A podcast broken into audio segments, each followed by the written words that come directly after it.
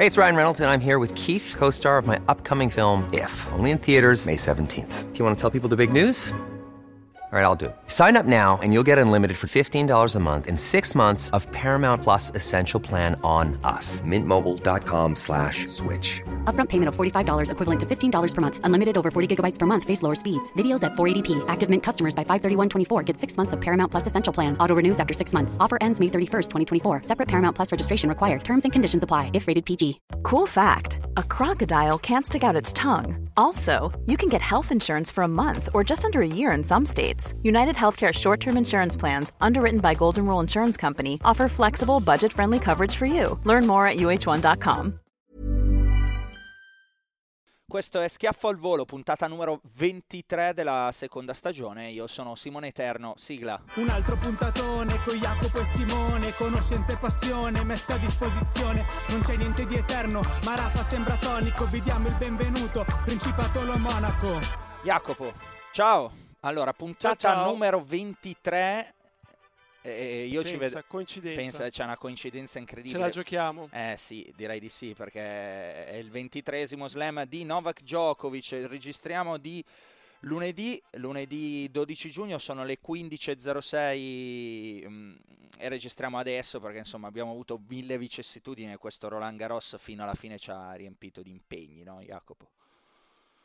Sì, dai, però non lamentiamoci troppo. No, no, no, però eh, non, non era un, non era un lamentarsi, ma era una giustificazione al fatto che qualcuno ci dirà perché non siete già fuori di lunedì mattina? Dov'è Schiaffo al volo?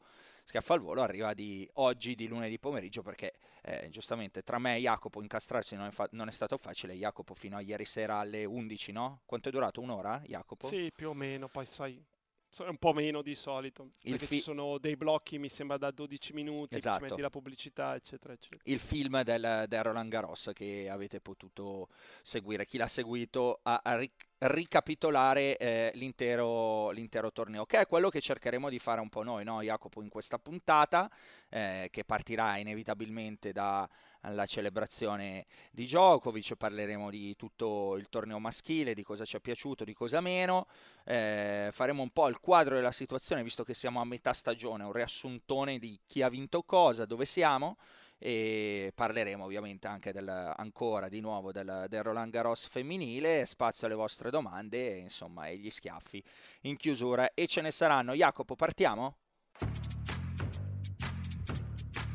E partiamo da Novak Djokovic, eh, Jacopo. Allora, slam numero 23, tre volte vincitore almeno di tutti i tornei dello slam, chiusa definitivamente la questione numerica GOAT, che so che ti entusiasma poco, però non si può non, non partire nel- dall'uomo dei, dei record. Sì. Eh. Quindi, Eh, quindi- cosa dobbiamo dire che non abbiamo già detto? Eh no, lo so, però devi considerare che comunque questa è, è chiaro, no? Se ripensi, è sempre una puntata difficile quella post due settimane di Tennis 360 perché abbiamo detto te- tutto e il contrario di tutto e qui cerchiamo di farne un concentrato. Io ripeto che eh, mh, se ti può essere da assist, allora ribadisco che la cosa che eh, penso sia maggiormente indicativa dell'atleta Djokovic e anche della persona Djokovic è quel dato statistico che continuo a ripetere. Eh, l'ho detto in Tennis 360, ripeto, non tutti gli ascoltatori di Schiaffo al Volo secondo me hanno visto tutte le puntate di Tennis 360, quindi mi ripeto anche qui. Il gennaio 2011 gli slam di Federer sono 16 eh, su 20 conquistati, Nadal ha chiuso allo US Open eh, il Career Grand Slam a t- tre, tre mesi prima ed è già a 9 titoli dello Slam, Djokovic è a quota 1 e nelle interviste, nelle ambizioni, nell'idea è quella di dire dentro una rivalità che è per il mondo perfetta, che, che è ben sviluppata in quegli anni, che è al culmine, no? Lui dice io voglio diventare più forte di tutti, che è una follia se ti riporti, se riporti le lancette indietro di, di appunto di 12 anni, in quel momento pensare di dire sarò più grande di Federer e Nadal, in quel preciso momento. Oggi, il 12 giugno 2023, sono passati appunto 12 anni e Djokovic quella roba lì la ottiene. E io penso che non ci fosse un Sì, singolo però- essere senziente, eh, che- che- che- Ok. eccetto lui, no? che dicesse sì, è vero, diventerai più grande di questi due. Vai. Ok, tu prendi quella data, se però facciamo passare mm, nove mesi, Mm. tante persone iniziano ad avere dei dubbi. Certo. Cioè, cioè, tu prendi il momento peggiore della carriera di Djokovic, che, che è 2009 è secondo me il momento peggiore, per sua colpa. Io rimango di quell'idea perché nessuno lo costringeva a, cambiare attrezzo e ci ha impiegato tanto tempo ad abituarsi alla nuova racchetta, probabilmente la Head a fargli una racchetta che fosse simile alla Wilson Blade che aveva utilizzato quando esplode, quando quasi domina l'Australian Open 2008 Sì. e io ricordo chiaramente che serviva estremamente bene in quel 2008. Andate a rivedervi la finale con Tsonga. Questo cambio di racchetta lo manda in crisi. Lo manda in crisi soprattutto col servizio. Cosa succede? Che chiede aiuto, in particolar modo proprio per questo colpo, a Todd Martin, che fa un danno ulteriore perché prova a cambiargli il movimento e questo gli fa perdere ulteriore fiducia. E a poco a poco, però con il passare del tempo, nel 2009, e volendo neanche quello che si mise in luce nel 2007, eh, per esempio a New York, quelli sono due anni, insomma, pensando poi a quello del 2011, dici, ok, magari non quello del 2011, ma una via di mezzo, e sono due anni in cui perde delle possibilità di eh, vincere forse un titolo che adesso farebbe la differenza eh, in più ulteriore. Quindi era difficile dopo quei due anni pensare che dominasse il 2011 come di fatto ha dominato e ci è voluto solo un Federer stratosferico per fermarlo al Roland Garros e un pubblico eh, che, che era peggio di quello di Davis. Ehm, perché poi la finale con Nadal chi lo sa come sarebbe finita. Certo. Eh, Veniva dalle vittorie sia a giusto che tu- Madrid che, nel 2011, se non sbaglio, veniva dalle vittorie sia a Madrid che a Roma su Nadal. L'aveva battuto in entrambi i tornei, forse addirittura in finale in entrambi i casi. Adesso non ricordo, sto andando a memoria. Comunque sì, va- vai pure avanti. quindi è corretto dire, ok, in quel momento era difficile pensarlo, però andiamo alla fine di quella stessa stagione con un Djokovic che ne ha 23 su 4 e nel quarto ci è voluto qualcosa di molto particolare, almeno un minimo di dubbio ti viene. Mm, mm, A, a me personalmente no, cioè nel senso continuo a pensare che fosse una follia credere di poter essere più forte di, di quei due là alla fine, proprio perché comunque da 1 a 16 Jacopo è lunga la scalata eh, ed è vero che eh, mm, eh, Roger Federer aveva 6 anni in più di, di Djokovic, no? 81-87 sono i due anni di nascita, Eh, però e 6 anni non sono pochi certamente in una carriera da contare alla fine per poter no, recuperare alla fine il, il- il vantaggio che Federer ha avuto all'inizio e, e Djokovic meno. Però è proprio concettuale per me, cioè non... eh, n- ne- nessun umano davvero poteva pensare di inserirsi lì dentro, al di là di quello che abbia fatto poi nel, 2000 eh, nel 2011 e a gennaio di quell'anno. E invece da lì rinizia eh, questa cosa incredibile, insomma, con poi statistiche che anche in questo caso abbiamo dato, co- cos'era gli ult- 70 slam giocati, eh, 34 finali. eh, è un... eh, sono semplicemente, ri- ripeto, statistiche che se ci mettiamo qua a contarle tutte sono, sono impressionanti per, per un atleta che non solo Jacopo per me ha ehm, vabbè, scritto la storia del tennis e questo è evidente non per me, ma l'ha fatto in teoria no, nell'epoca più, più complicata di tutte perché insieme a lui hanno giocato Nadal e, e Federer. So che non sei troppo da celebrazioni tu, lo so. No, poi Però- sai che io non sono tanto d'accordo su questo fatto, ovvero, cioè, li hanno aiutati come mai sono stati agnu- aiutati i campioni del passato? Ah, gli hanno semplificato la vita. No, Ah, no. gli hanno semplificato la vita rendendo tutto più semplice. Giocate sempre più o meno all'orario che volete voi, giocate sempre sullo stesso campo. Le 32 teste di serie semplificano il lavoro in un torneo dello slam. Certo. Eh, il fatto che le superfici rapide sono diventate un po' più lente, le superfici lente sono diventate un po' più rapide, le palle più o meno eh, seguivano l'andamento della superficie, ovvero campo rapido, palla lenta, campo lento, palla rapida. E, e quindi è molto meno complicato di 25-30 anni fa questa fase che viviamo in questi giorni, cioè vengo da Roland Garros e devo andare sull'erba. Mm-hmm. Era talmente complicata che quelli bravi su terra saltavano Wimbledon, quelli bravi su terra che però sul, sull'erba facevano fatica, un nome, Brughera, e viceversa, quelli bravi sull'erba a Roland Garros non ci andavano. Eh, adesso nessuno salta questi appuntamenti volontariamente, a parte Nick Kyrgios. Sorrido. No, Jacopo, eh, Jacopo va bene, cioè, cioè, se, se, ok, vai, Questo vai. Va, va, detto, cioè non è che loro tre sia perché se no sembra che Sampras, Borg, McEnroe, Agassi rispetto a loro valgono meno della metà se guardiamo solo gli Slam, o forse ancora meno della metà se guardiamo solo i mille. E non è così. Mm. Cioè tu, tu, che... tu, la vedi più vicino questa, questo gap eh, in generale che c'è tra loro tre e, e c'è sicuramente un gap, no? que- quello penso che sia in dubbio, però non è così enorme come, dico, come dice il palmarès, è questo il, il senso di, di, ciò che intendi.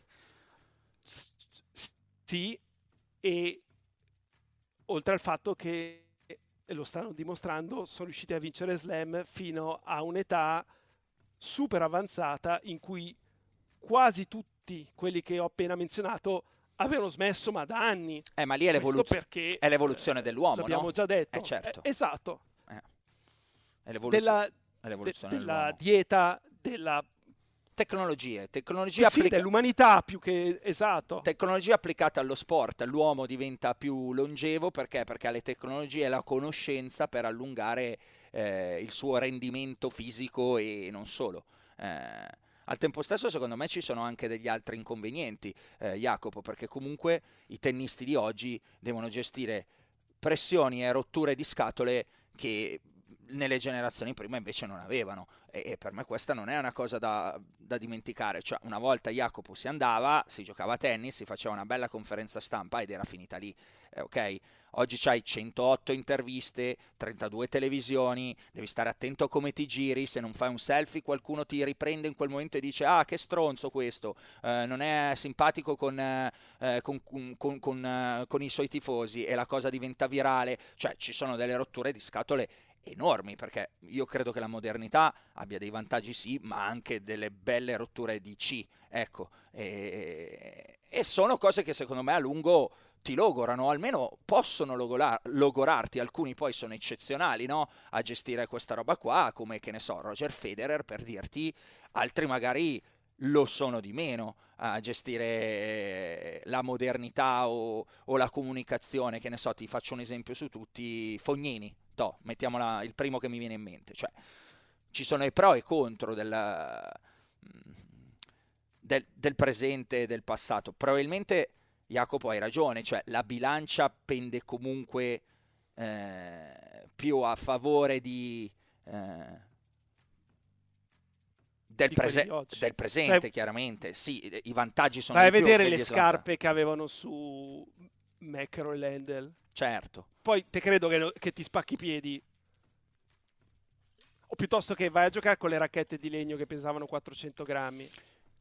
Ma, ma questo, questo, sicuramente, questo sicuramente. Però, insomma, ho cercato di porre anche il fatto che tu hai dato un lato che era corretto, io ti do l'altro. Ecco, che non, certo. Che, perché sennò sembra che poi questi sì, sono leggermente più forti, tantino così, però poi gli altri erano buoni uguali. Questi hanno fatto qualcosa di incredibile, chiaramente frutto anche della modernità. Niente, non riesco a farti eh, dire una parola buona, Jacopo, una celebrazione di Djokovic. Cosa devo fare?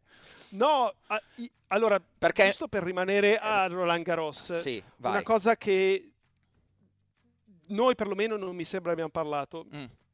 Lui nel corso del torneo ha giocato 6 tiebreak, Sì. Il che significa, non matematicamente, però 6 per 7 42, visto che non è mai andato oltre il 7 punti a 5. Lui ha fatto 42 punti in questi tiebreak, Sì.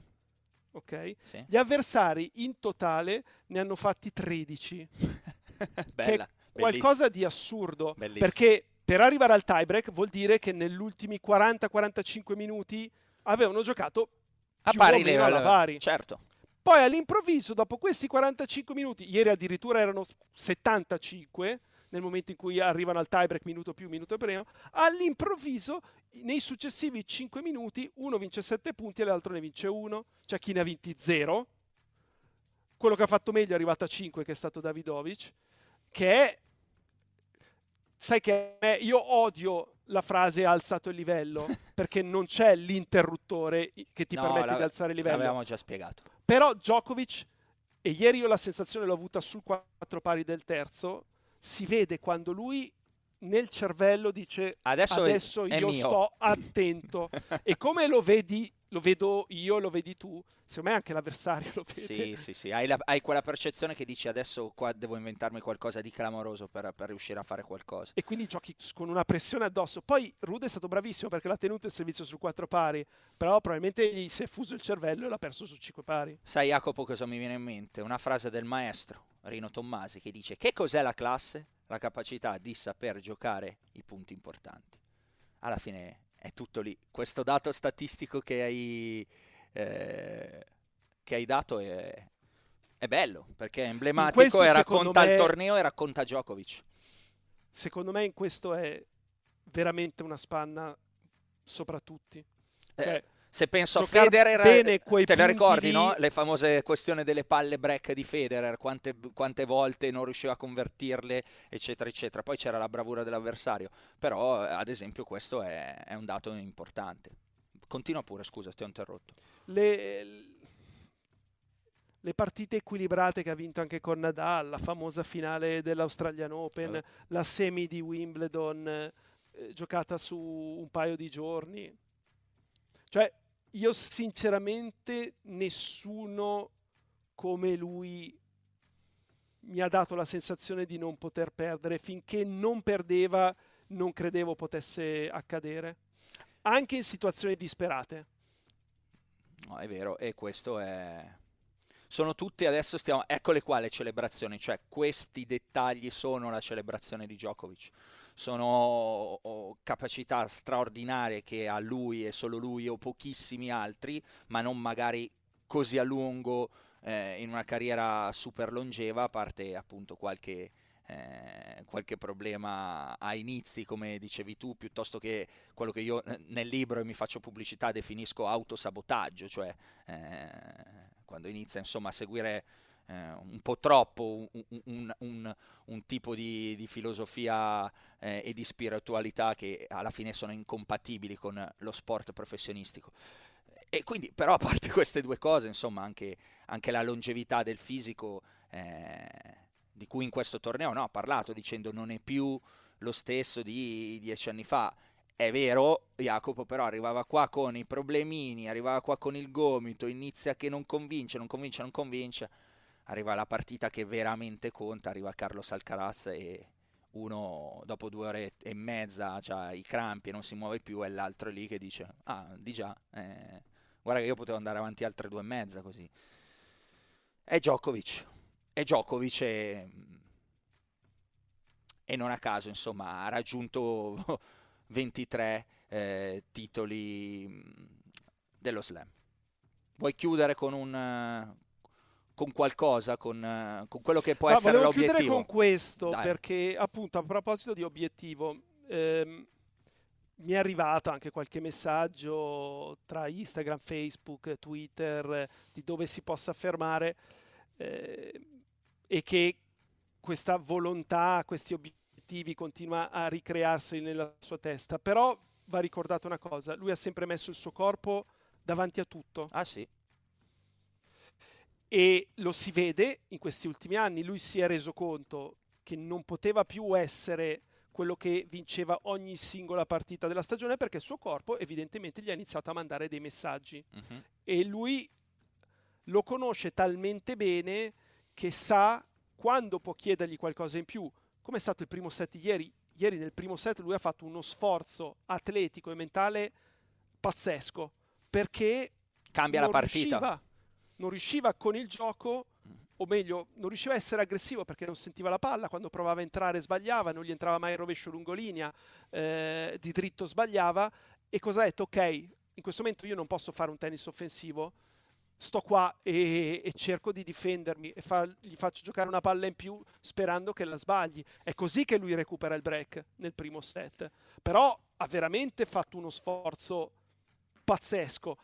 Questo sforzo lui in passato lo riusciva a fare anche nei Masters 1000, Vero. nei tornei 500. Adesso Probabilmente sa che non lo se fa, fa, quello certo. sforzo lì, poi allo slam non ne ha. Anche perché Jacopo, allora cito il finale, no? l'intervista che ha fatto in campo poi con, uh, con, con Eurosport, con, con, con Chet, eh, Vilander e c'era anche eh, Emman, credo adesso. Non ric- sì, sì, sì, c'era, Sì, anche, c'era anche Emman e, e- e- e dice il mio obiettivo restano questi tornei qua. E te lo dice chiaramente, cioè so che sono questi quelli che contano e quindi io è qui che faccio eh, qualcosina in più. Sulla partita di ieri, Jacopo, e sul primo set, oltre a quello che dici tu, capisce proprio che si configurerebbero due tipi di finali completamente diverse. Perché vincere quel primo set significa in sostanza vincere la partita, anche perché quello che succede poi è un secondo set dove Rune cala, Rune, pardon, Rud car- carica, cala un, cala un minimo, no? E quindi una volta che va 2-7-0 dice bon, buona è fatta. Perde il primo set, ha bisogno di un- avrebbe avuto bisogno di un qualcosa che sarebbe andato ben oltre le tre ore, eh, con cui poi ha vinto, e- ed era un territorio potenzialmente no, pericoloso, dove magari anche eh, Rud avrebbe potuto ritrovare il, il tipo di giocatore, il tipo di eh, partita fatta, fatta nel primo è eccezionale. E quindi anche queste sono, sono dettagli di, di- di un fenomeno che, che capisce questo e che insomma lo propone ormai da appunto 12 anni e e anche quello farlo, farlo con questa longevità è incredibile. Dove, dove si ferma Jacopo e poi andiamo agli altri, però vabbè, la celebrazione eh, di, di, di Djokovic nel giorno in cui eh, sorpassa anche Nadal, insomma, e si pone lì da solo era inevitabile, ragazzi. Se siete fan eh, di, di Rafa Nadal o di Roger Federer eh, ancora, eh, cercate di comprendere che, che- che si- è, è pura cronaca, ecco, non, non è che siamo qua a fare i fanboy, eh, questo non ci appartiene. Non lo so. Ripeto, secondo me eh, proverà a fare il grande slam e, e- darà il massimo. Nel caso dovesse fare il grande slam, secondo me veramente l'anno prossimo, sì, in Australia gli, gli scoccerebbe perdere, però poi l'obiettivo numero uno sono le Olimpiadi del 2024. Finito quello, se il fisico dà ulteriori segnali di, tra virgolette, cedimento, eh, per lui è troppo importante il suo fisico, è troppo importante comunque continuare a vivere bene e non eh, fare la fine di Batistuta Certo. o di altri che quindi che altro deve dimostrare ancora. No, no, è chiaro, quindi attenzione a questa seconda metà di stagione, una seconda metà di stagione dove chiaramente la narrazione diventerà la stessa del, del 2021. Ieri, eh, Jacopo, in, eh, in Tennis 360 abbiamo, prov- abbiamo provato a fare il giochino chi ferma Djokovic a Wimbledon, era una domanda di un, di un ascoltatore, abbiamo fatto fatica a trovare appunto dei nomi eh, plausibili, eh, poi chiaramente sono sette partite di uno slam, quindi non è che è banalità dire che non è che va a Wimbledon e ha già vinto Djokovic, deve, deve giocare sempre al suo livello, deve, deve fare tutte le cose che ha fatto. Ehm, e non si sa mai, no? Uno scivolone, un qualsiasi cosa, un'intossicazione la sera prima, anche se Djokovic è un, è un alieno anche da questo punto di vista, cioè controlla grammo per grammo quello che mangia da, da sempre, quindi sono tutte possibilità remota, però eh, poi, poi inve- ci sarebbe invece uno US Open dove Jacopo tu raccontavi che è un'anomalia il fatto che ne abbia vinti solo tre in, eh, in carriera e resta un torneo tra virgolette tabù, no? con eh, sei finali perse su nove.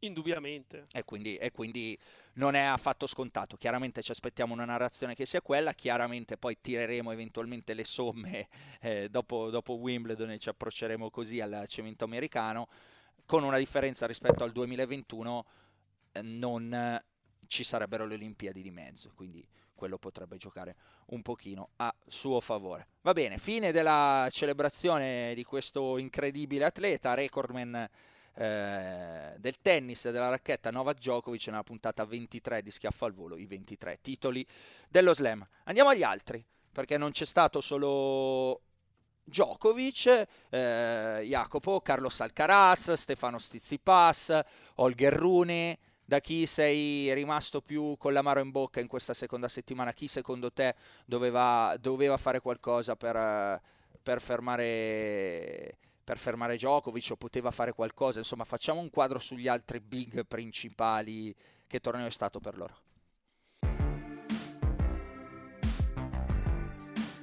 Beh, quello che ha dato la sensazione di potergli far male di più è sicuramente Alcaraz. Eh, perché quando cambiava ritmo allo scambio lo metteva seriamente in difficoltà e, e ancora una volta, come era successo a Madrid, nel tu per tu ha vinto lui. Cioè a Madrid tutti e tre i set sono stati così e ne ha vinti due lui. Um, a Roland Garros ce n'è stato uno solo e l'ha vinto lui, quindi siamo a 3 su 4. Poi non, non ha retto però è già tanto. Eh sì, è un'indicazione, no? Se, perché abbiamo appena parlato certo. dei tiebreak esatto. eh, e gli altri sono tutti crollati in quel momento lì. E, questo secondo me è significativo perché vuol dire che Alcaraz non si fa nemmeno tanto prendere dal carisma barra personalità di Djokovic. Eh, perché buona parte anche di quei successi in quei momenti lì sono dovuti a quel fatto che tu non riesci a tenere la testa bassa e a non pensare che dall'altra parte della rete c'è Djokovic. Eh, eh, ora, gli sono venuti i crampi e c'è chi ha detto sì, ma gli erano venuti anche con Sinner a Miami. Poi lui stesso ha parlato dei crampi che ha avuto con Tsitsipas a New York nel 2021, mi pare. Eh, quindi... È incline a, a crampare, tra virgolette vediamo adesso io sinceramente a Wimbledon non lo vedo benissimo perché dalla parte del dritto può fare tanta fatica sull'erba però mh, sarà la 2 che è diverso da non essere la 1 la 2 quindi dovrebbe avere un tabellone migliore rispetto a quello dell'anno scorso quindi non ritrovarsi negli ottavi Sinner. Eh, però ne ha diversi che lo possono mettere in difficoltà sicuramente di più rispetto a terra e cemento. Mm, su Alcaraz hai detto tutto, eh, non, no, onestamente non posso aggiungere eh, nient'altro, insomma mi, mi Però anche per te è la delusione numero uno, cioè mm, no. è quello che dal quale ti aspettavi di più, o meglio, perché la domanda forse in origine era quale degli altri poteva mettere più in difficoltà Djokovic? Eh, allora, se la domanda era questa, sì, è chiaro che era, è, è chiaro che era Carlos Alcaraz, no? Parlavamo, alcuni lo definivano alcun, addirittura favorito, quindi... Beh, su, i book lo davano favorito. Il book lo davano favorito inizio torneo, quindi su quello non, non, c'è dubbio. Io, Jacopo, ti dico che comunque a Carlos Alcaraz, cioè, posso contestare questa, questa cosa, non, non, non secondaria, appunto, della gestione eh, delle emozioni e di conseguenza del fisico, se ci sarà qualcosa da mettere a posto. Siamo anche all'inizio della carriera, quindi magari alcuni meccanismi si devono ancora ben settare da quel punto di vista lì, perché non è che Alcaraz sia nel circuito a questo livello da sei anni, cioè da due, anzi da un... sì, da due, mettiamo così. Quindi eh, c'è tempo ecco, per capire ancora definitivamente bene tutti gli equilibri e conoscere più che altro il proprio fisico. Io ti dico che sono un po' più deluso. No, beh, ma è corretto, ha fatto semifinale, non l'aveva mai fatta, esatto. non può essere il più deludente. Esattamente, io sono più deluso da, da Rune. Da Rune perché a Rune a un certo punto si configura un tabellone... Eh, siccome mi aspetto tante cose da Rune e eh, quando dicevamo chi sarà l'avversario di Alcaraz in futuro sono di quelli che pensano no, che appunto che Rune sarà, per quello che ha fatto vedere ultimamente, per anche la tigna che ha, quel carattere lì, un, un bel osso duro, ehm, sono deluso da lui perché, perché se esce Medvedev al primo turno, esce Sinner al secondo, è la tua occasione. E invece... Però c'è stata una costante. Dimmi, vai, qual è la costante? Rispetto a Monte Carlo, rispetto a Roma, partite dure prima o poi le paga. Vince 7-6 al quinto col Serundolo, primi due set con Rud non, non c'è nemmeno in campo. Mm. E quindi tu dici che da quel lato lì, che anche lì bisogna, bisogna migliorare. Anche qua consideriamo che comunque parliamo di un ragazzino. Cioè ormai si vede dal volto. E, e, e, capiamo benissimo, no? E sappiamo benissimo che eh, il tennis contemporaneo si ha spostato la sua fascia di massimo rendimento. Cioè una volta eri da ragazzino, eri proprio a questa età che eri già super. Oggi probabilmente conosci il tuo corpo e te stesso e è il massimo in quella fase che va dai 25 ai 28 rispetto a, a, proprio perché si sono allungate le carriere e quindi anche per lui cioè, vale, vale, l'attenuante che c'è su Alcaraz no? di conoscere meglio se stesso, di preparare meglio se stesso in futuro. Però Jacopo, a differenza di Alcaraz, Jacopo, eh, ehm, Rune aveva eh, un tabellone che, che, che era ghiotto, ecco che si era configurato ghiotto e quindi c'era un po' di attesa da uno che ha fatto comunque quello che ha fatto a Monte Carlo, per quanto siano 2 su 3 non 3 su 5 e, e, e, aveva fatto a Roma. Ecco, per quello io lo definisco, sono un pochino rimasto un pochino più deluso, proprio perché se reputo Rune molto forte e, e, e quindi aveva, aveva una, un'occasione piuttosto ghiotta ecco, per, per prendersi eh, la prima finale slam della carriera. Tutto lì. Però alla fine ha perso 5 volte su 6 con Rude e, e, la volta che ci ha vinto ci ha vinto quasi per mezzo miracolo, era sotto set 4-3 servizio di Rude, quindi è quasi un'anomalia la vittoria e, e, per me il primo set di ieri di Rude mi fa cambiare un po' l'opinione anche sul, su quello che ha fatto Rune, cioè per me quello che fa Rude ieri nel primo set, solo Djokovic di quelli che erano in tabellone quest'anno a Roland Garros vincono quel set. Bravo, così hai mai dato un assist. Parliamo di Casper Rude, perché io nelle pagelle che, che, erano già fuori, insomma, che trovate sul sito di Eurosport, ho detto qua questo non ce lo calcoliamo mai, non ce lo ci mai, anche qui non uso la parolaccia, però eh, nell'ultimo anno e mezzo è quello che va sempre in finale slam, chiaro poi perde, ma perde da gente più forte di lui però arriva lì, eh, arriva lì, arriva lì con costanza, quindi qualcosa di speciale ce l'avrà sto ragazzo, no? Ah, forse anche più di un qualcosa. Eh. Eh, e poi si sta migliorando perché i colpi deboli sono decisamente meno deboli. Tra l'altro, ieri in un match giocato benissimo gli manca la prima di servizio e dei punti con la prima del servizio perché con la prima può fare di più sia in percentuale che come efficacia rispetto a quanto fatto ieri. Ehm, però gli ho visto giocare con sicurezza dei rovesci in diagonale e a tenere sulla diagonale di sinistra con Djokovic per cambiare lui per primo in lungolinea. Gli ho visto giocare dei buonissimi back, dei buonissimi rovesci carichi e alti. Eh, a rete può migliorare ancora, ma ci viene molto più volentieri. Eh, io con i miei di voti gli avrei dato 9 per il torneo, non so tu quanto gli abbia dato. Ah, io gli ho dato 8, ma perché è semplicemente una scalata, no? È, mm, il pagellone lo facciamo configurato che va da 10 a 0 e quindi poi è difficile trovare, ah, okay. hai capito, uno e che... E a chi hai dato 9? Uh, a 9 l'ho dato a Mukova. Ah, hai fatto un misto, ok. Sì, sì, è un pagellone unico dove, dove c'è un misto, 10 ovviamente a, a, a, a Djokovic e Sviontek perché hanno vinto, non, non si scappa, è sempre quello, insomma, il voto di chi vince nella nella configurazione di quel pagellone che arriva fino a zero. Lo, l'abbiamo configurato così, un tempo l'avevamo cambiato, un, poi siamo tornati così, insomma, scelte, scelte, scelte editoriali. E niente, no, che aggiungere su Rud, eh, Jacopo, anche in questo caso tutto quello che dici è, è corretto e meriterebbe un, un, po' più di rispetto proprio anche da noi addetti ai lavori, penso. È proprio un, un giocatore che calcoliamo sempre poco perché non ti ruba l'occhio, perché mh, non è certamente un personaggio, cioè è anti-personaggio, no? È una persona nell'epoca contemporanea dove fa rumore eh, anche a volte la maleducazione, mettiamola così, ecco, Rude è proprio l'average guy per bene eh, e quindi di conseguenza fai, fai più fatica a, a, a costruirlo eh, e, e, a parlarne, tra virgolette, però non è corretto perché, perché appunto negli ultimi, ah, nell'ultimo anno e mezzo i risultati parlano chiaro e è stato bravo, ha giocato un, un bellissimo torneo.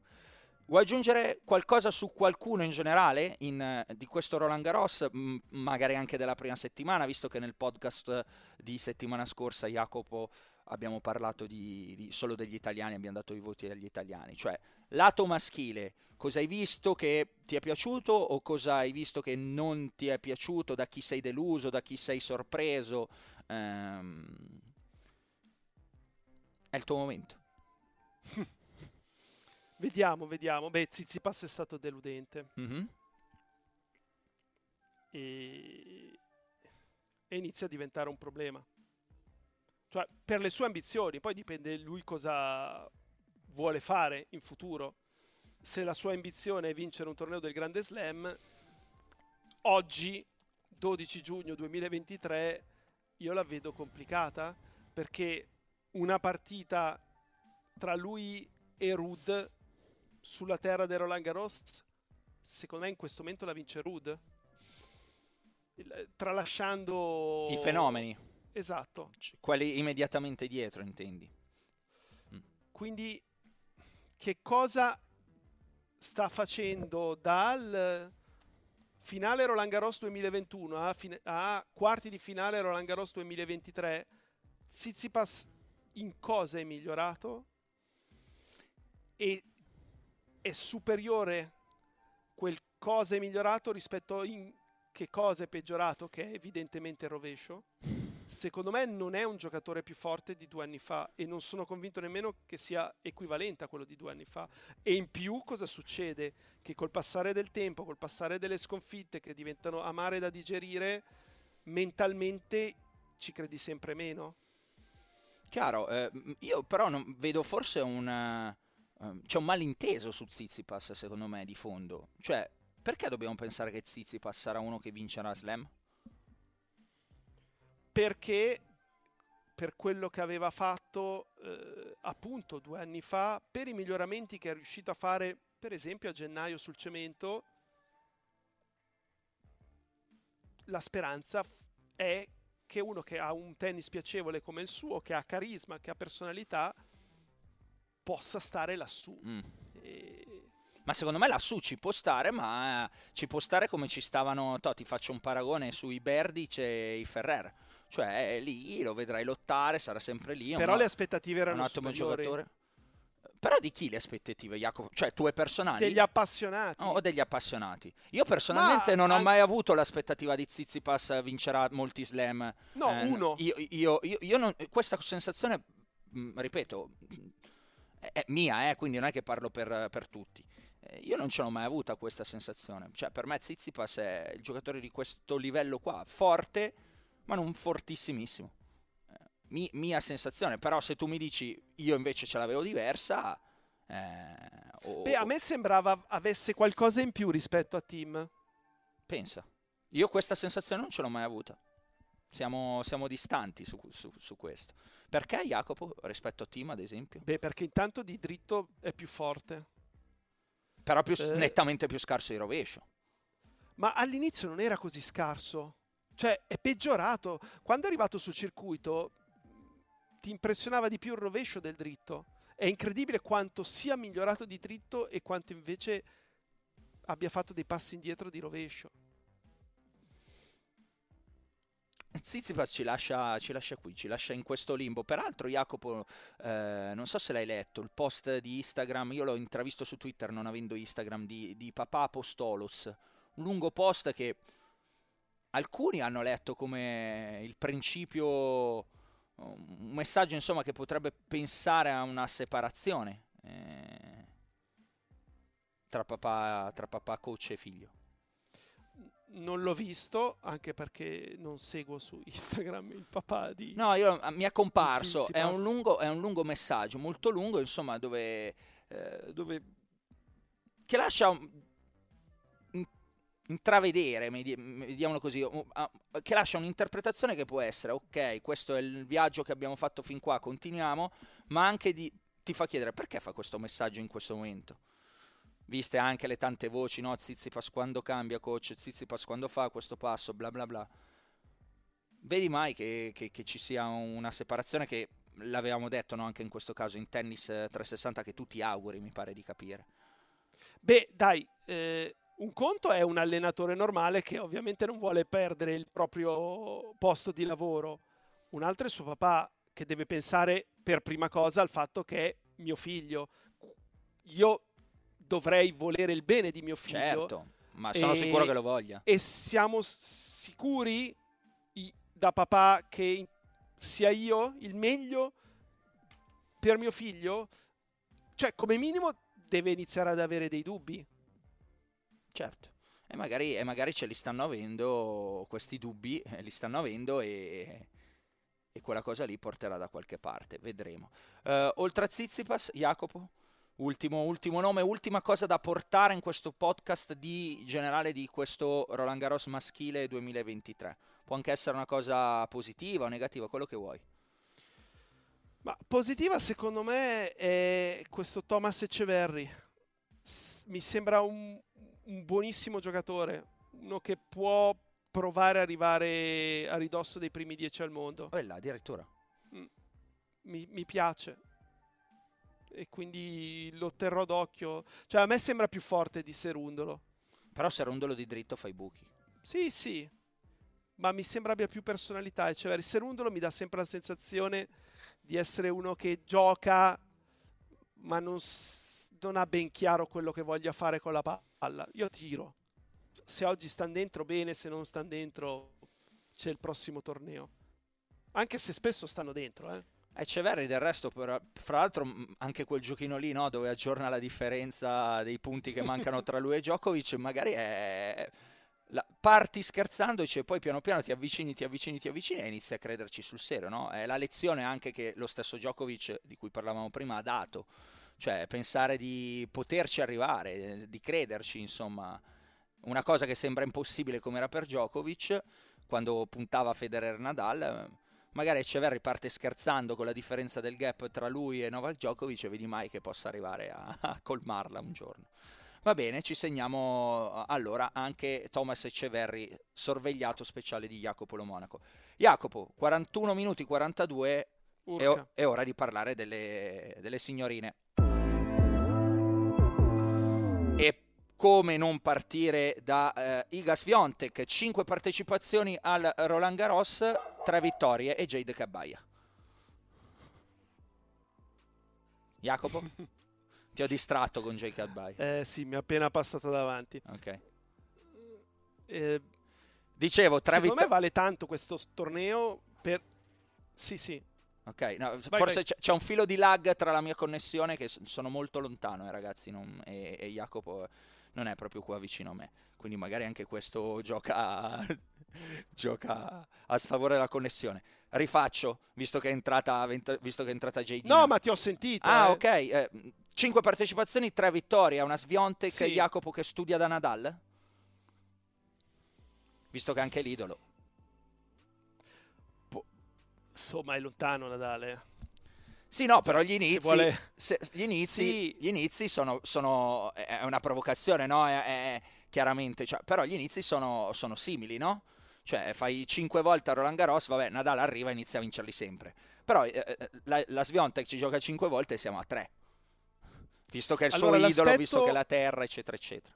Positivo per lei è che non ha giocato benissimo, soprattutto la parte finale del torneo, però difficoltà nel primo set con la Goff, difficoltà nel secondo set con la Dad, difficoltà nell'arco non dell'intera partita, però grosse difficoltà in finale dopo aver dato la sensazione di poterla vincere nettamente. Ehm, questo è l'aspetto positivo che nonostante non abbia giocato il suo miglior tennis, ha vinto il torneo. L'altro aspetto positivo è che ci sono dei colpi che possono essere migliorati. L'aspetto negativo è appunto che le altre, se paragoniamo ai due precedenti successi, le si sono avvicinate. E non ha incontrato le due che sulla carta le danno più fastidio, ovvero Sabalenka e Ribachina. Certo. Quindi eh, non è facile leggere uh, il tutto. Io fossi le sue avversarie mi sentirei un po' più tranquilla rispetto a un anno fa, anche perché un anno fa c'era questa striscia aperta che poi è andata avanti fino al terzo turno di Wimbledon e comunque durante l'estate è arrivato il successo agli US Open. Secondo me fa un pochino meno paura in questo momento. Posso essere d'accordo, però ti propongo un'altra chiave di lettura di questo torneo. Per me è stata una dimostrazione di grande forza di Sviontek perché gioca il torneo del eh, sociale sotto casa fino ai quarti di finale. E 6-0 di qua e 6-0 di là e 5-1 non resta in campo. Come a dire sono un fenomeno io, ehm, non mi fanno paura. Tante volte no, quando poi arrivano i momenti delle prime reali difficoltà improvvise, nette perché fin lì hai passeggiato ok? Non, non c'è stata proprio storia. Eh, magari rischi di non venirne fuori perché non sei abituata a uh, improvvisamente ti senti sotto pressione, eh, dici cosa sta succedendo, puoi avere dei dubbi. Sviantec vince due belle battaglie perché Haddad e, e, e Mukova in finale gliela vendono difficile e questo secondo me è una qualità eh, che dal punto di vista mentale è importante, visto che avevamo anche discusso un pochino Sviontek no, dal punto di vista mentale e ne parlavamo proprio di questo Jacopo. Eh, cosa succede alla prima difficoltà? Beh, questo torneo ci ha detto che comunque alle difficoltà Sviontek ha saputo reagire. Sì, però io comunque ho visto una Sviontek che ha vinto dei punti eh, un pochino di fortuna di casualità, perché il 5-3 al tiebreak la Dad sbaglia una volée molto facile, perché contro la Mukova sotto 4-3 al terzo le gira anche bene, cioè non ci vedo solo del merito suo, ma ho visto anche un po' di demerito delle sue avversarie, eh, che forse la temono ancora troppo, però anche le avversarie avranno visto queste partite e, e ripeto, per me dovrebbero avere fiducia in quello che hanno visto. Quindi tu dici all'anno prossimo a Roland Garros tutte più, più convinte che è una svionta che, che, si può battere a differenza allora del paragone nadaliano eh, clamoroso no? che avevo esatto. fatto che eh, lo vedi di anno e anno e dici no l'anno prossimo cosa vengo a fare eh, non ci sta diciamo quella, quella studia da Nadal eh, di Sviontek per te no, no. Okay. Secondo me no. Poi pronto a essere smentito e quindi ci leviamo il cappello. Mi sono, mi certo. sono sbagliato. Per... Senti, eh, fermo un secondo perché sto, nel frattempo sto guardando Berrettini Sonego. Sì. La prestazione di Berrettini è imbarazzante. Non mette una palla in campo, è sotto 6-1, 2-0, 0-40 ed è veramente una pena vederlo giocare. Dai, non, cioè, essere, non essere, così no, cattivo. Eh, lo so, però se è questo doveva aspettare ancora a rientrare. Ok. Cioè, così non può giocare. Ma perché dici che sta male o perché non... No, non no, c'è? perché non... Non avrà toccato abbastanza palle. Ok. Non posso credere che sia... Ok, è due mesi che non gioca punti e non sappia più giocare tre punti in fila. Va bene. Chiudo la parentesi però perché sennò ci porti fuori tema no, no, e, siamo già, certo. e, siamo già, lunghi. Eh, su Sviontek direi che abbiamo detto tutto, eh, insomma in ogni caso, eh, ripeto, abbiamo toccato poi quelli che possono essere le speranze per le altre. Eh, ribadiamo il fatto anche qua di levarci il cappello e fare i complimenti per una ragazza che resta molto giovane, che insomma è già a eh, quattro titoli dello slam e ribadiamo a Parigi tre su cinque partecipazioni che che è un dato visto il tennis femminile recente che abbiamo visto, no? campionesse eh, slam arrivare, sparire, arrivare, sparire, ma questo lo sapevamo, Sviontek ci pare qua per restare, se non altro per l'ambizione che ha. Poi vedremo se arriveranno giocatrici che sapranno metterla in difficoltà. Una di queste doveva essere Arina Sambalenka, che è stata però fermata da, eh, da una super Mukova che ha acceso il torneo femminile. Eh, da dove partiamo? Da Sabalenka o da Mukova, eh, Jacopo, che sono gli altri due grandi temi no, di questo uh, torneo femminile a Roland Garros? Con chi vuoi iniziare? Ma possiamo iniziare con la Sabalenka, che ha fatto un gran torneo perché è arrivata in semifinale senza perdere un set, battendo delle giocatrici insidiose. Eh, e poi le è sfuggita la partita contro una giocatrice comunque che, che quando sta bene ha dimostrato di valere le prime al mondo. Mm-hmm e non a caso le aveva sempre battute le prime tre prima di perdere di un soffio la finale, sì. 5 su 5. Pazzesco. Eh, è mancata sul 5-3 al terzo, perché va bene che sei 5-2 hai avuto il match point, però stai 5-3. Eh. Eh, se prima della partita ti dicono va, guarda, stai 5-3 al terzo e vai a servire per il match. Eh, Firmi? Sì, dove firmo? Eh, eh, e quindi in quel momento devi pensare a questo, non devi pensare che tre secondi fa stavi per stringere mano alla tua avversaria e la numero due al mondo non può cedere così di schianto.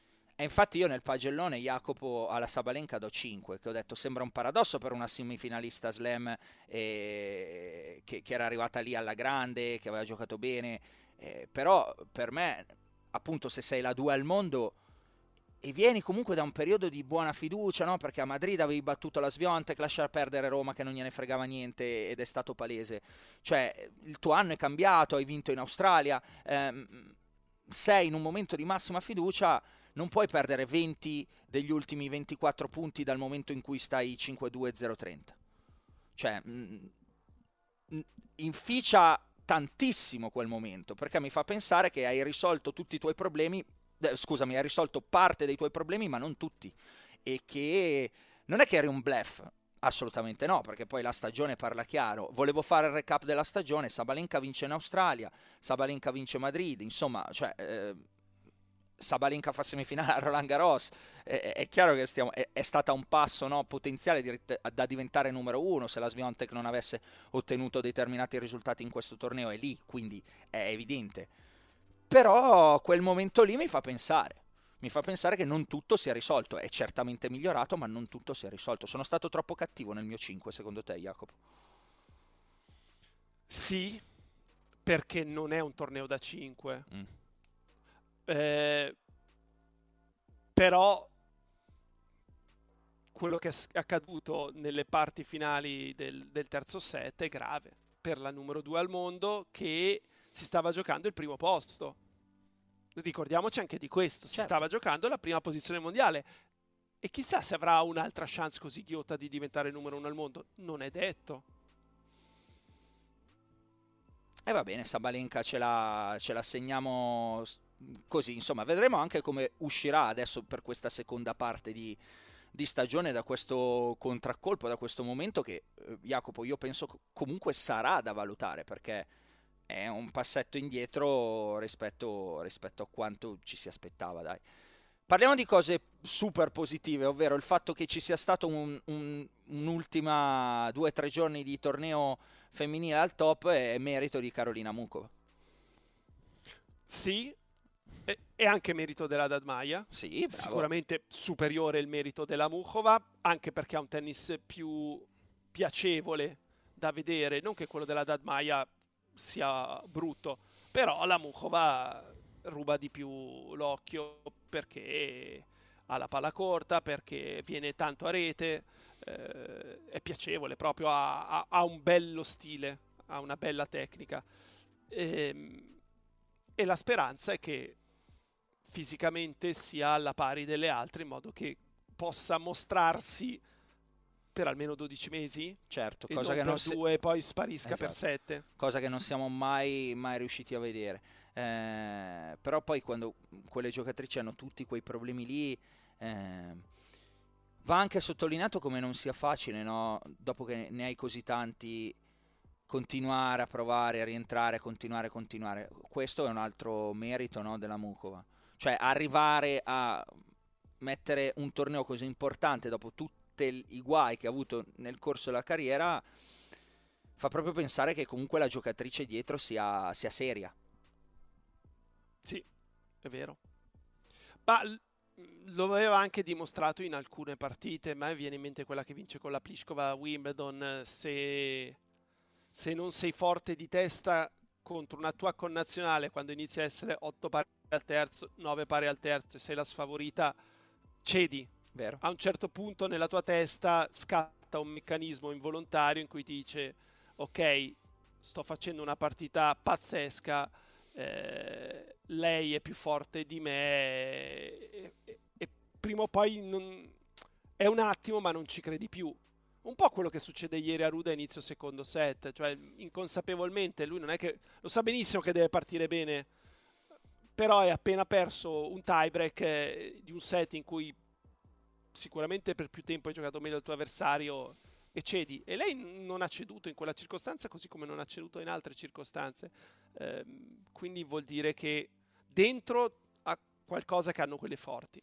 E speriamo allora di poterlo vedere un, con un po' più di costanza per Carolina Mukova perché sarebbe veramente un bene per il tennis femminile come ha ampiamente dimostrato appunto con, con la semifinale, con la finale. Jacopo, un nome del torneo, io ti dico il mio, Mira È un po' facile, eh? Eh beh, insomma... Eh... Perché si è autoprogramata. Bis- eh, però non che be- dice che vincerò 25 slam. Non bisogna fare però gli hipster a tutti i costi e cercare per forza il nome, no. il nome hai capito, esotico, dire a me è piaciuta la Vanesian perché veniva dalla Lucky Loser e arriva alla, al ter- agli ottavi di finale. Veniva dalla carezza. Veniva dalla carezza, esatto, esatto. No, dico Mira Andreeva perché comunque mi pare che non abbia sofferto il salto, Jacopo. Eh, questa da un anno sotto le sue coetanee o giù di lì le ha sempre dato schiaffoni, visto che siamo schiaffo al volo, cioè ha battuto tutte e non ha perso in sostanza mai. Parliamoci chiaro, salto eh, a Madrid fa quello che fa, arriva a Parigi e fa questo torneo dove perde con Goff e quella partita lì, secondo me tra un anno la vince e è forte. Indubbiamente eh, è molto forte e credo che fra 12 mesi giocherà il Roland Garros eh, da prime 20. Mm. Al netto di infortuni, sempre solite robe, chiaramente. Vabbè, certo. io, io, io, lo sottolineo sempre perché sennò poi la gente pensa ah, è così e deve essere così. De, del, del, percorso di crescita. Qual è la cosa che ti piace di più di Mirandreva? Se ce n'è una? Mm. Vabbè, tralasciando il rovescio che secondo me è eccezionale, eh, forse la velocità dei piedi. Mm-hmm. A me invece pare che abbia già una discreta personalità, cioè una ragazzina, eh? È una ragazzina. Forse anche non vorrei farmi tradire da quella sfrontatezza, da quella ingenuità, tra virgolette, buona che hanno proprio i ragazzini, vado in campo e faccio così. Però mi pare che abbia già un, un, un bel atteggiamento in campo. E, e, poi quello fa tanto la differenza nello sviluppo del, di una carriera. È quello che, quello che mi piace. Mi, mi pare un'affamata, una che ha voglia. Sì, sì, sì, sì. Una che non credo nemmeno che si fermi dovessero arrivare i primi successi. Speriamo perché sarebbe un, un, insomma, un altro tassello da aggiungere a un tennis femminile che, che, ha bisogno un po' magari anche di un personaggio, cioè una che arriva e dice ne voglio vincere 25 si connota anche dal, da quel punto di vista lì. Vediamo, questo era il mio, il tuo? Ma ti direi proprio la Vanesian, secondo me se trova un allenatore che le insegni perlomeno il servizio, le volée sarebbero un plus. La, la volée gli eh, mandiamo eh, Roberta per, Vinci. Eh, perlomeno il servizio... non so se Roberta scenda così. Cioè, un conto è insegnarle alla Schwontek. Ah, ok, dici, eh, non alla Vanesiana. Però dritto e rovescio sono notevoli. Se la Vanesian farà due anni e prime 20, allora può chiamare Roberta. Roberta, va bene, va bene. Eh, un'ora di registrazione, dai, andiamo alle eh, domande e poi agli schiaffi che ci sono un po' di cose da dire. Jacopo, sei tu in controllo oggi. Ehm, Domande, domande. Non, non tantissimo, io direi un paio e, e, poi andiamo agli schiaffi che ci sono un po' di cose da sottolineare. Gli schiaffi, hai allora, notato che ho usato plurale? Sì, sono tutti tuoi sto giro. Ah sì? Va bene, ok. Sì, non... Va bene, va bene. Ma non è che ci sono delle domande che si, si ripetono un pochino, quindi vediamo qualcosa di un pochino diverso. Per... Allora, ce n'è una di Antonio che è un audio, quindi la giriamo alla prossima settimana. Non te l'ho girata prima perché volevo capire la parte che eh, era dedicata a me esattamente cosa volesse sapere. Quindi Antonio abbi pazienza, la prossima settimana Ricor- ti rispondiamo. Ricordati tu, eh, perché io non me lo ricordo mai nella vita. Va bene. Eh. Poi rispondo un po' velocemente a, ad altri che hanno scritto, eh, per, perché Lorenzo, che aveva già scritto in passato, diceva ha giocato finalmente il suo primo torneo e, e, e chiede dei consigli dal punto di vista tattico per giocare contro tipi di giocatori che, gli, che mi dice giocano carico, soprattutto di, di dritto e la palla salta tanto. Il problema è che se io non so come giochi te, come faccio a aiutarti? Cioè, tu mi puoi dire come gioca il tuo avversario, però se non so le tue caratteristiche è, è, è un po' complicato. Quindi, se hai voglia, non tanto spiegarmi, mandami un video, così ti vedo giocare e vedo che cosa magari penso tu possa fare contro un avversario che ti gioca quel tipo di tennis. Eh, poi tanti complimenti per Tennis 360. Eh, c'era anche chi ti faceva nuovamente i complimenti per eh, contro. Grazie. Eh, sto cercando, eh. No, vai tranquillo. Ti ho Perché messo... c'è chi ci chiede di Ti ho messo in difficoltà. Di Zizipas abbiamo parlato, dai. Poi questa fa, fa, fa, sorridere di Fabio. Dice: Secondo noi, quali giocatori e quali giocatrici danno un'occhiata alle quote prima di scendere in campo? No, dai. La modifico leggermente. Secondo te quale giocatore o giocatrice gli potrebbero girare le scatole nel momento in cui vedono di essere sfavoriti e non ritengono di esserlo e, e la prendono come motivazione? Buona. Um...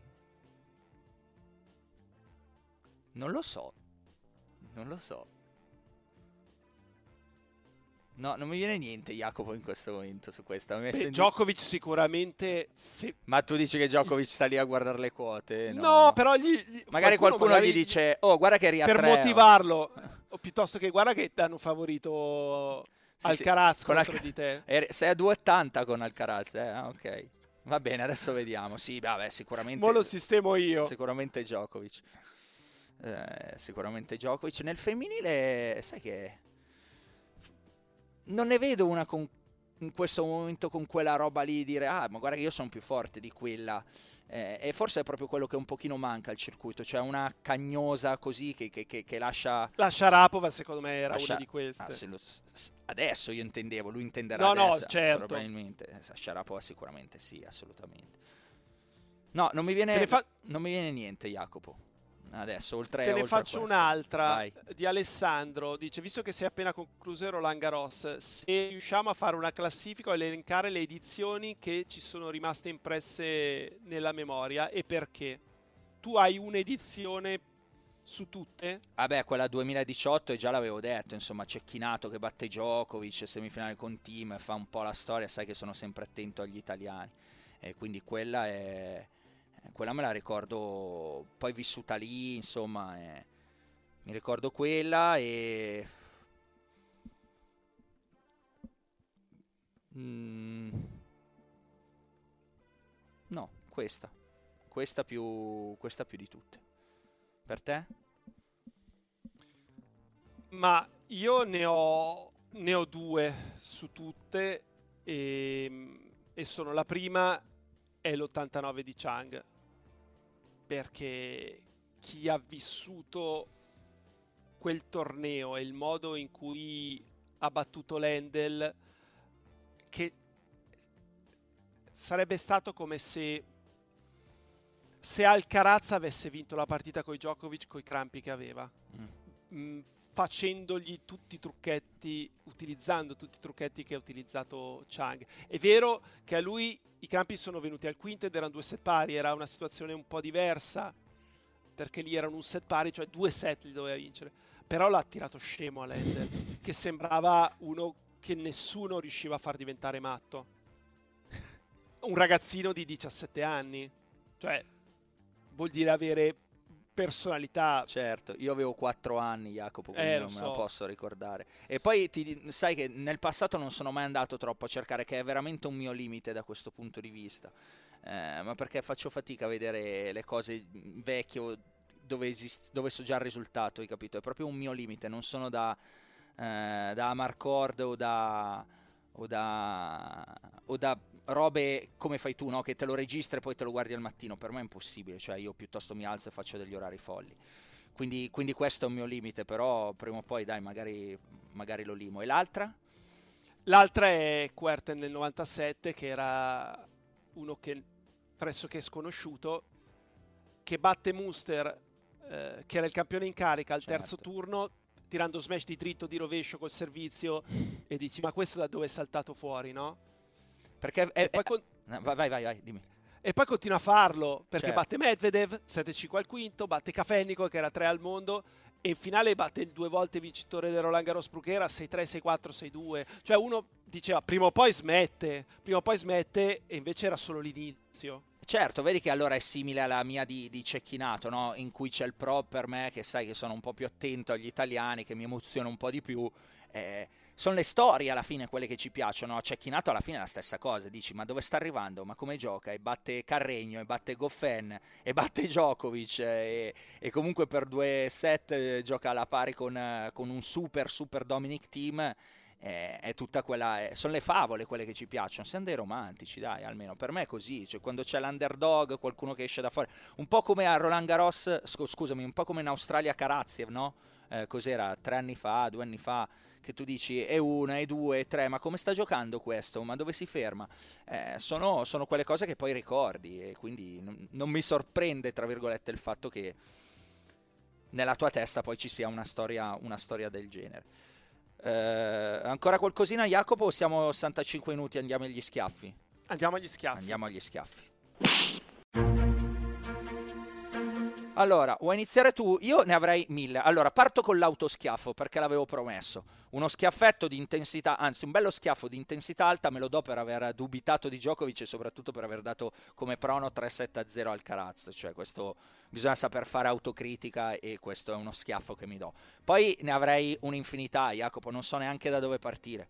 Eh, ho uno schiaffo per il pubblico di Parigi che ha rotto, ecco, da- cioè hanno fischiato qualsiasi cosa, e fischiano i crampi, e fischiano i medical timeout, e fischiano questo, e fischiano quell'altro, e, e fischiano non sanno il regolamento, ma basta. Ma ba- e fischiano perché le u- ucraine eh, e- e le- e non danno le mani a, a, a russe e bielorusse. Ma basta, ma basta. Ma cosa siete andati a fischiare e, basta? Cioè, cioè ma, ma- è No, e poi quando gioca il francese Insopportabile. troppo scorretti. Poi Insopportabile. gli italiani non è che siano meglio No, no, no. italiano. Ah, ci mancherebbe. Però A- a Roma non è- ripeto, il vai, tifo vai. contro fa schifo. Ma no, ma no- a Roma non è che insegniamo bon ton, anzi bisogna sapere anche qua fare autocritica. Però Roland Garros è diventata una roba indecente, cioè fischiano qualsiasi cosa, uno fa mezzo passo fuori di eh, giù fischi, ma basta, ma veramente. Eh, poi a uno schiaffo cosa lo diamo? C'è lo schiaffo per eh, la squalifica della, della povera Cato. Alla fine mi avete convinto, eh, che, cioè, lo- lo- l'ho riguardato, l'ho riguardato, non do lo schiaffo alla, Alla raccattapalle, No, però- Non do lo schiaffo alla raccattapalle, però in effetti sono stati... Però a sera è andata a letto senza cena. Eh, mh, non lo so, e questi sono la mia serie di schiaffi. Cioè, ci sono stati un po' di schiaffetti, chi più chi meno. Eh, Ah, uno schiaffo, ascolta, l'ho scritto anche nelle pagelle. Ai colleghi che vogliono fare la politica nello sport a tutti i costi. Cioè, volevano fare lo scuppone, hai capito? Far dire che Sabalenka non sopporta più Lukashenko. Posso dire una cosa? Romana, siamo alla fine puntata. E sti cazzi? Cioè, veramente, e adesso che sei riuscito a dire che, Lukash- che, che, che la Sabalenka non, non, gli piace la guerra, ma va e, e, e che non sopporta Lukashenko perché di conseguenza eh, eh, insomma supporta tutto quello che c'è dietro, e adesso che l'hai fatto, nell'ultima conferenza vanno, gli fanno un'extra domanda e dicono Ah, quindi adesso hai paura a tornare a casa. Cazzo, dategli un Pulitzer a questi in conferenza stampa. Questi sono i trombati dalla, da, da, dai desk della politica che fanno sport perché c'era il posto libero. Veramente. Cioè, bisogna saper fare anche autocritica come colleghi. Hanno fatto due settimane a cercare di tirar fuori lo scuppone che la, Lukash- che la Sabalenka non supporta Lukashenko. Bravo, bravi. Via, dategli il Pulitzer. Dai, cioè due settimane, conferenze tutte così. Domandare è lecito, ci mancherebbe parte del nostro lavoro, anzi è un obbligo, no? Eh, io la domanda te la faccio nel momento in cui capisci che la risposta non è quella.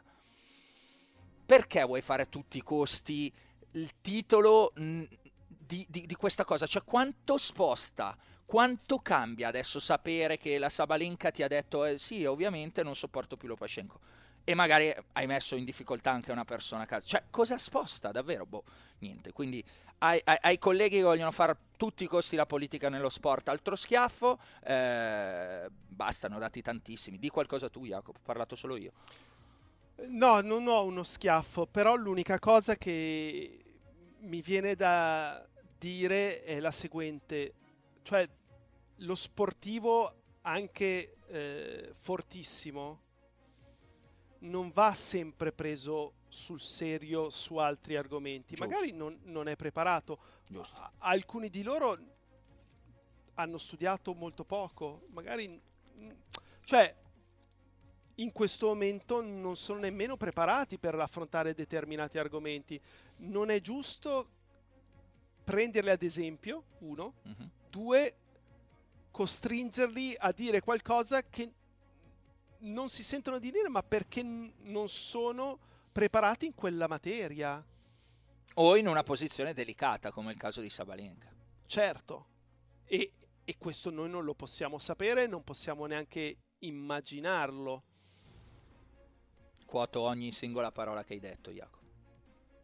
Poi sono... ci sono alcuni sportivi che invece sono preparati certo. ed è giusto che possano sfruttare eh, se hanno voglia status, e, certo. e, e, sono loro stessi magari a farti capire che hanno voglia o piacere di parlare di determinate cose. No? Cioè ci sono delle frasi di 60 anni fa di Mohamed Ali che sono fantastiche anche semplicemente eh, l'hanno utilizzata i Coldplay nei concerti del tour precedente, mi pare quello che fosse, quello di Rio, Buenos Aires, e ogni tanto si sentiva la voce di Cassius Clay eh, che mi ricordo una, una in particolare che diceva eh, a Dio non interessa di, Amy Fra- di Fraser, di, di Muhammad Ali se vince eh, un combattimento oppure no, a lui interessa come ci comportiamo l'uno con l'altro. E se esiste il paradiso io un giorno ci voglio andare e quindi farò tutto quello che mi è possibile eh, per il resto della mia vita per trattare meglio le persone che incontrerò. Sai qual è che a me piaceva di lui? Vai. I vietnamiti non mi hanno mai chiamato negro. Bellissima. Bellissimo. Bellissima. Con questa io direi che, che, che possiamo, possiamo, chiudere.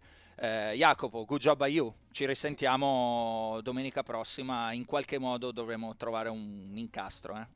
Io sono... Eh, domenica sono abbastanza libero. Ok, allora, allora, riusciremo, credo, spero, a trovare un incastro. L'ho già detto good job a you, l'ho detto yes, un secondo you did. fa. Good job a you, Simo. Ciao, alla prossima. Ciao.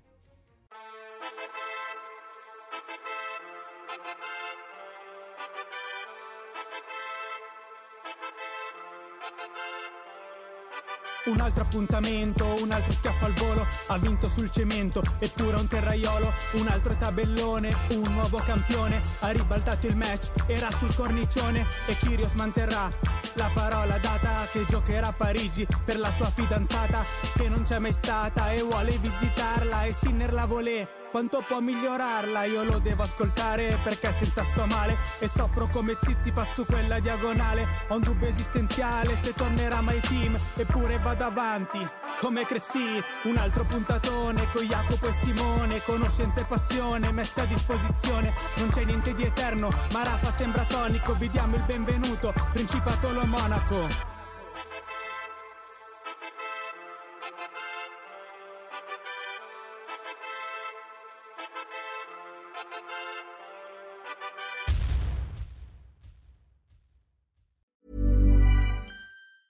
Planning for your next trip? Elevate your travel style with Quince. Quince has all the jet setting essentials you'll want for your next getaway, like European linen, premium luggage options, buttery soft Italian leather bags, and so much more. And it's all priced at 50 to 80% less than similar brands. Plus, Quince only works with factories that use safe and ethical manufacturing practices. Pack your bags with high-quality essentials you'll be wearing for vacations to come with Quince. Go to quince.com slash trip for free shipping and 365-day returns.